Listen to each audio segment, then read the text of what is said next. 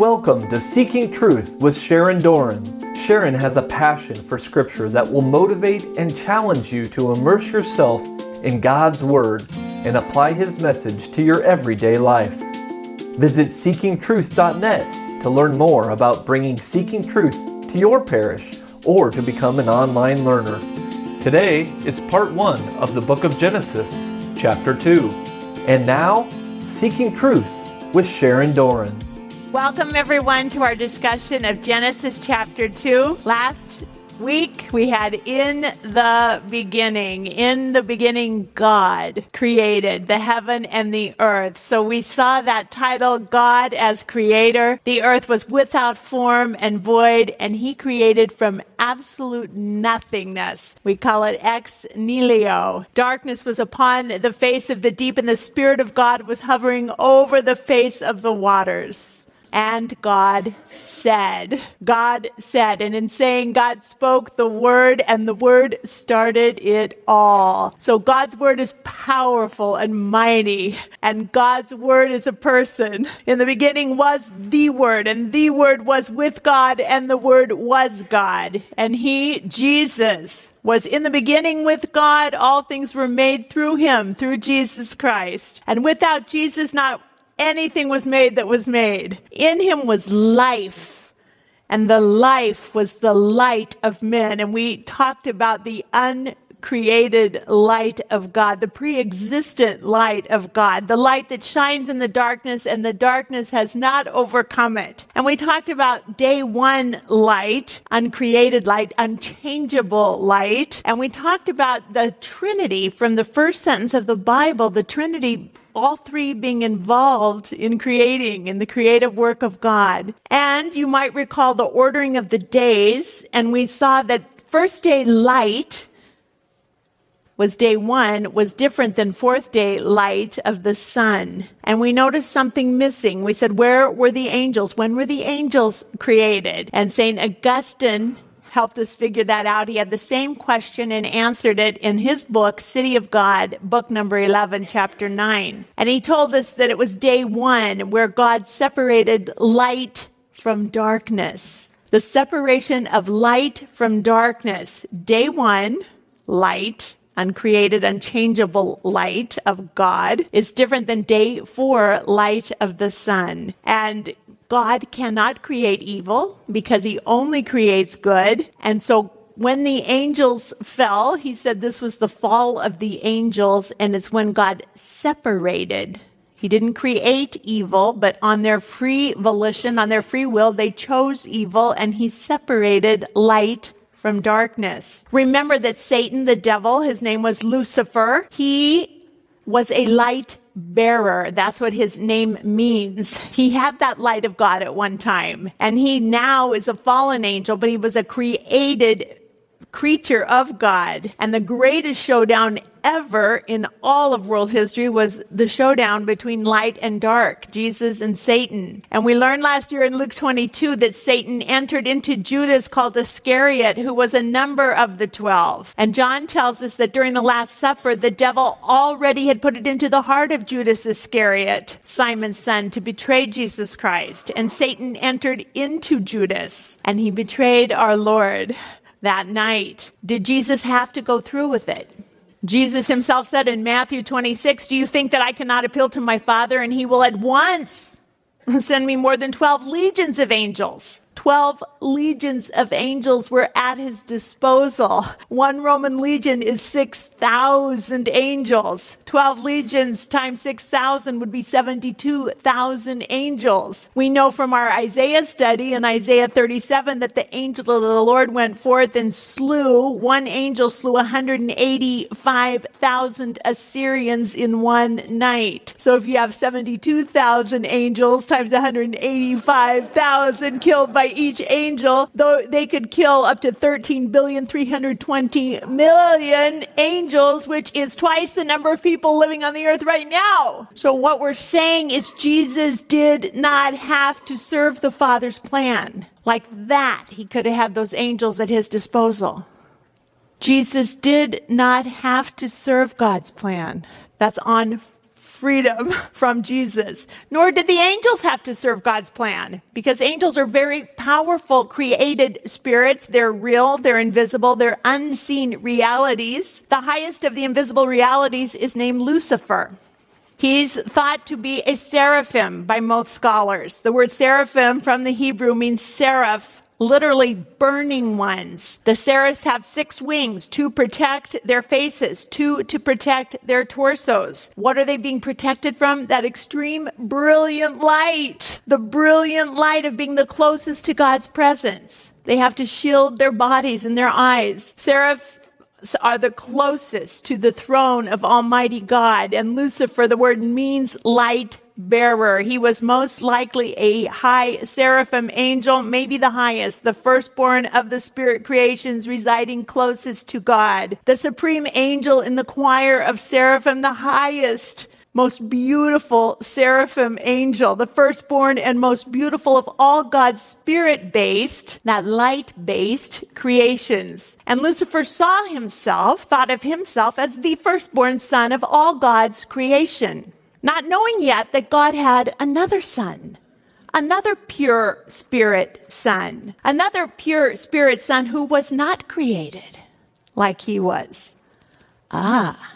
An uncreated spirit son who had supremacy over him. What? Who was not only pure uncreated spirit, but also of the exact same essence as God, consubstantial with the Father, of the same being as God. And Satan didn't like that, and he was envious of that. And Wisdom 2 tells us that it was through the devil's envy that death entered the world. Not just that, but also Jesus was going to take on human creature flesh to redeem a creation called creatures, humans, us. Hebrews 1 says, in many and various ways, God spoke of old to our fathers by the prophets. But in these last days, God has spoken to us by his Son, whom he appointed the heir of all things, through whom he also created the world. Jesus reflects the glory of God and bears the very stamp of God's nature, upholding the universe by his word of power. And when Jesus had made purification for sins, he sat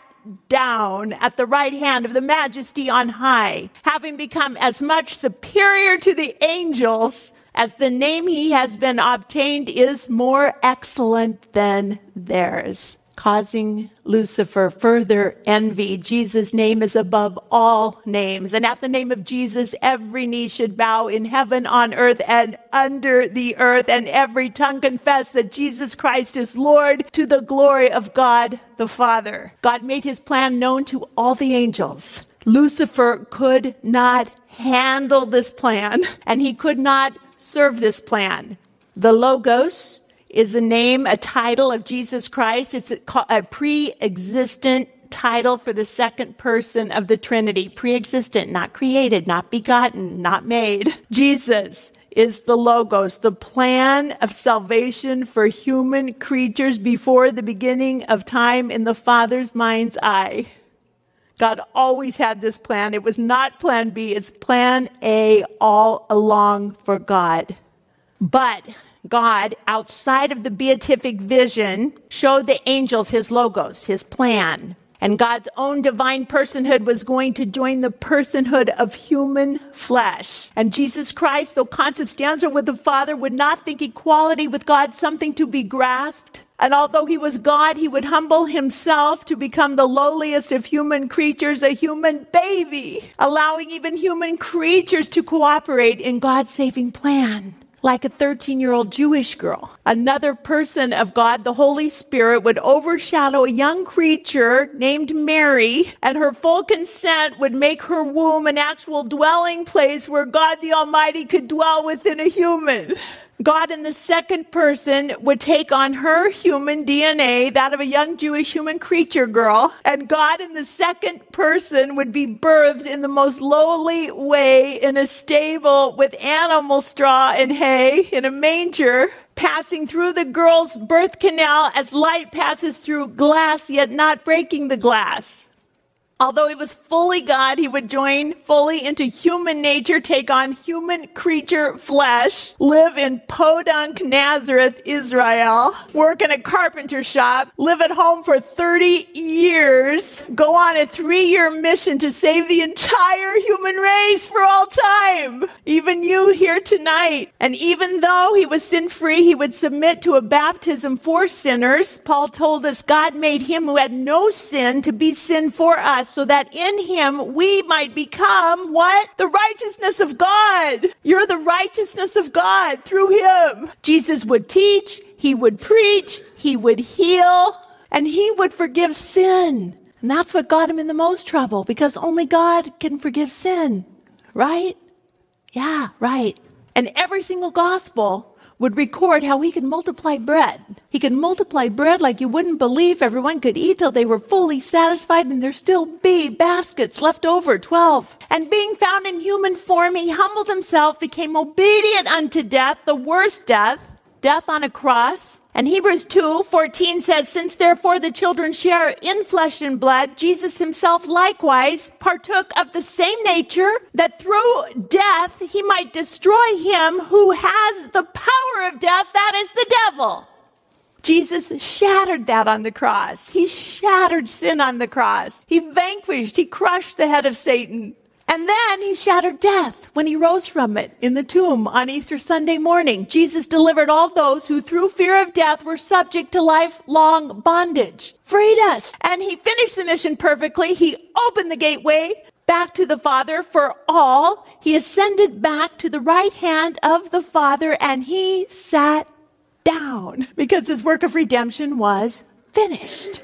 And he rested near the right hand of the Father. But then they unleashed together the Holy Spirit, the perfection of their love, eternally spirated into another person of the exact same essence. The third person of the Trinity unleashed their own spirit of love and life on and into humanity. The one flesh spiritual union of spirit and humanity conceived and gave birth to the church, which is the bride of Christ, bone of my bone and flesh of my flesh. It's a one flesh union, a body, a mystical body. He's the head, we're the body. It's a one flesh body. And each member could become a temple of the living God themselves and be showered with his gifts from on high, the gifts of the Holy Spirit. All 120 there that day were full of the Holy Spirit of God, 12 times 10 of fullness of all those there, to go out to the world and to baptize and be again filled with the Holy Spirit, be baptized in the name of the Father, the Son, and the Holy Spirit, to be confirmed. You went forward on your own as a young adult and you were confirmed again, and the gifts of the Holy Spirit were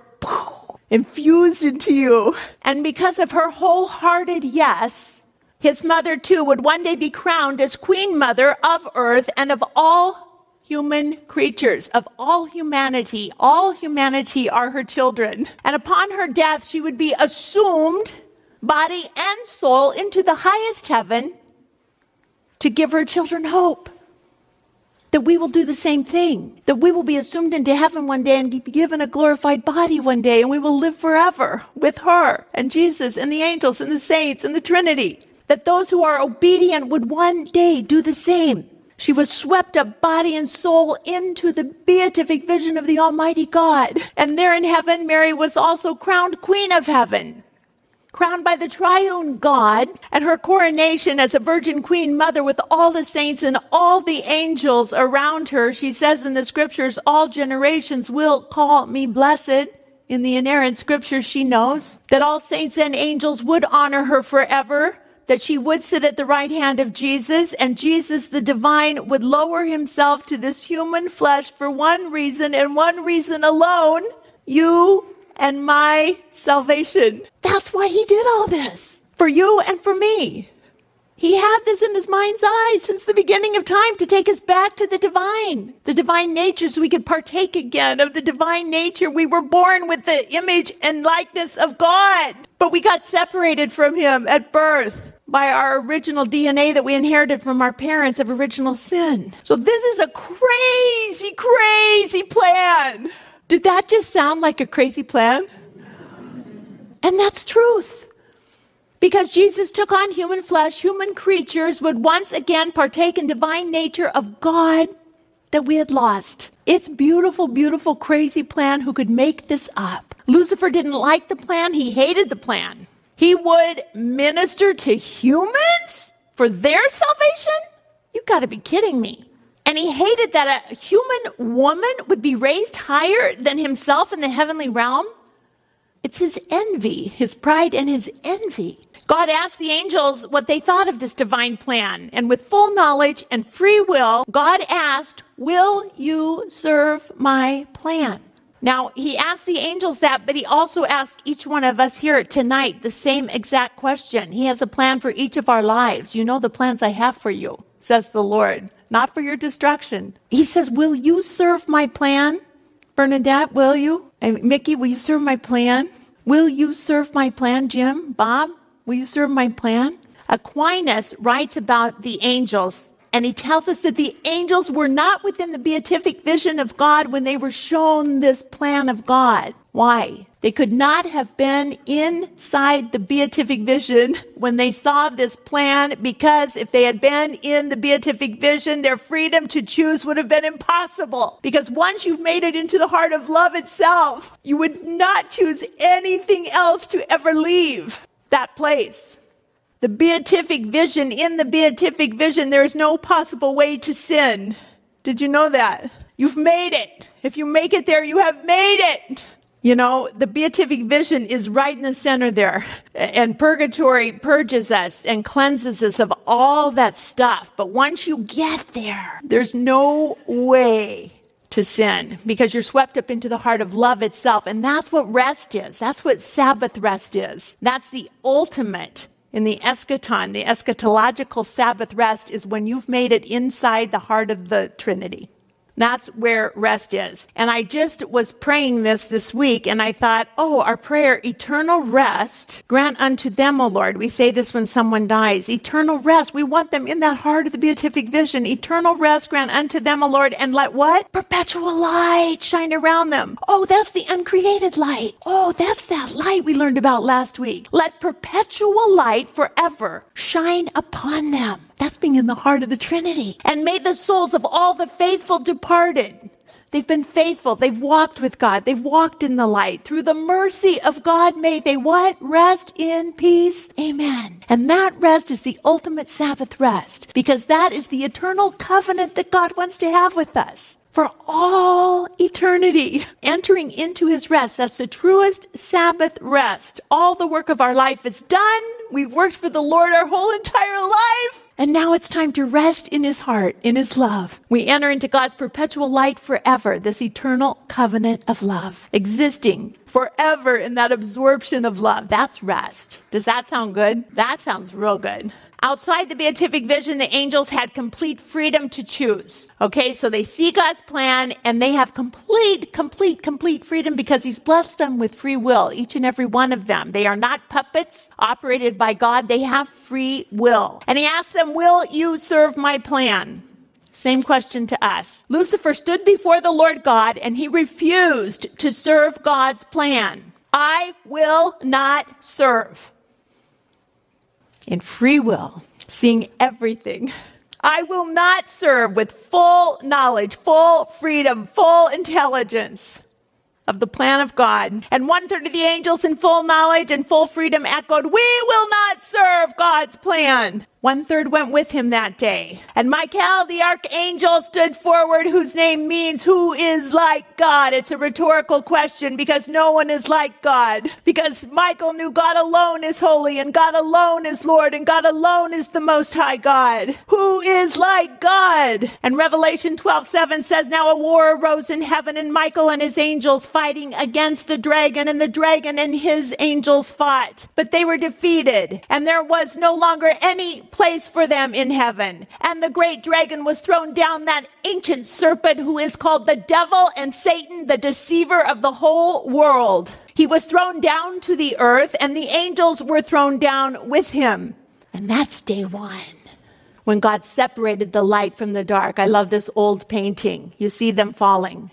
That's a different light, an uncreated light, different than day 4 and the day of the sun.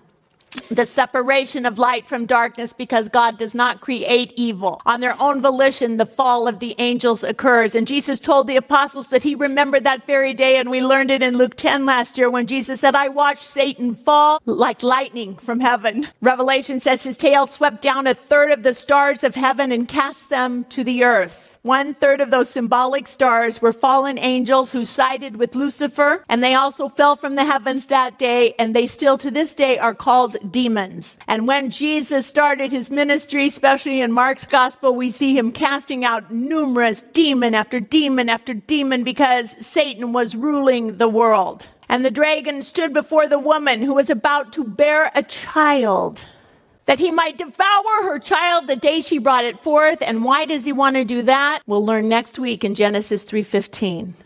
He wants to devour her child, the offspring of woman. He wants to devour her child the day she brings it forth. She brought forth a male child, one who is to rule all the nations with a rod of iron. But her child was caught up to God and to his throne. That was the ascension. And the woman fled into the wilderness, where she has a place prepared by God. Because if you remember in John's gospel at the cross, Jesus gave John his mother. He said, here is your mother. And the woman was given 2 wings of a great eagle. Who's that? Who has the eagle? Which one? John. The woman is given to John, and he takes her to the wilderness. Where's that? Ephesus, Turkey. The woman was given the 2 wings of the great eagle that she might fly from the serpent and into the wilderness. And there's her house to this day. And the dragon was angry with the woman and went off to make war on the rest of her offspring, on those who keep the commandments of God and bear testimony to Jesus. Who's that? Ah! That's us. The rest of her offspring, those who keep the commandments of God and bear testimony to Jesus. He is mad. He got duped.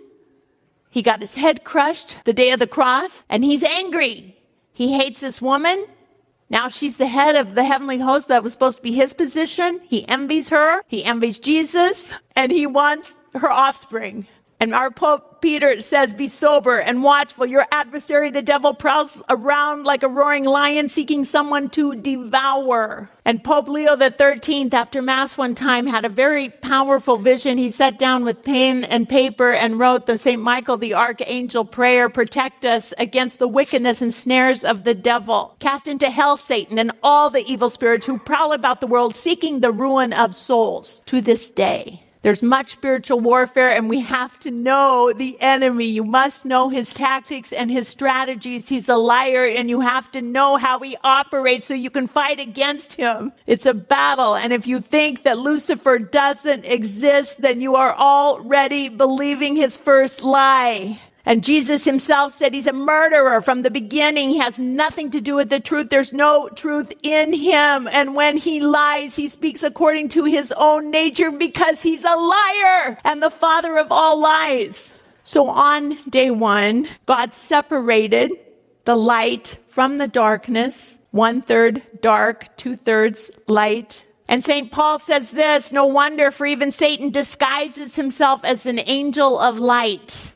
He's not. He's an angel of darkness. He once was an angel of light, and he still likes to disguise himself like that. True light from true light came into the world at the time of the incarnation. Jesus Christ, uncreated, unchangeable light, the pre-existent Logos of God, God's almighty plan, plan A all along, true light from true light, begotten, not made, consubstantial, one in being with the Father. The Jewish rabbis taught that God placed some of his uncreated, unchangeable light into Torah, because the word lights our way. The word of the Bible lights our way. And the psalmist wrote, the word is a lamp to my feet and a light to my path. Some of that uncreated light of God in his word. And the Jews also believed that some of that unchangeable, uncreated light would be found in the Messiah when he came one day. Was it? In him was life, and the life was the light of men. Written by Jewish John, the light shines in the darkness, and the darkness has not overcome it. Jesus said himself, I am the light of the world. Whoever follows me will never walk in darkness, but will have the light of life. So he is that light. And as for the angels, they are an unseen reality. The Catechism at 328 says the existence of the spiritual, non-corporeal beings that sacred scripture usually calls angels is a truth of our faith. As purely spiritual creatures, angels have intelligence and will. They are personal and immortal creatures, surpassing in perfection all visible creatures. I can see you guys. You're visible. They surpass you in perfection because of their splendor and their glory. It bears witness. And the whole church benefits from the mysterious and powerful help of the angels. They help us when we don't even know. And in her liturgy, the church joins with the angels to adore the thrice holy God. When we pray, holy, holy, holy, the priest says, and so with the company of angels and saints, we sing the hymn of your praise as without end we acclaim, and we all say, holy, holy, holy, the thrice holy. Also at funerals, the church invokes the assistance of the angels. May the angels lead you into paradiso. And we celebrate feast days for angels, like they're coming up soon, Michael and Gabriel and Raphael and the archangels and the guardian angels as well. So a feast day for the guardian angels, Paul V in 1608 made a feast day for the guardian angels. We each have one. And Pope Leo the 13th, who wrote the Michael, the archangel prayer, raised the guardian angel prayer feast day to make it a major double feast in the church. So, the creation of God, we discussed the hexameron, which is the 6 days, hexa, 6 days of creating, and something really amazing happened on day 6, us, humans. God said, let us, plural, make man in our image. He's talking to the Trinity, after our likeness, and let them have dominion over everything. God created man in his own image. In the image of God, he created them. Male and female, he created them. And God blessed them, told them to be fruitful, multiply, fill the earth, subdue it, have dominion over everything. And it was so. And God saw everything he had made, and behold, it was very good. The only thing he said very good about. That was day 6. That was part 1 of the book of Genesis, chapter 2, on Seeking Truth with Sharon Doran. To learn more about Seeking Truth Bible studies, visit SeekingTruth.net.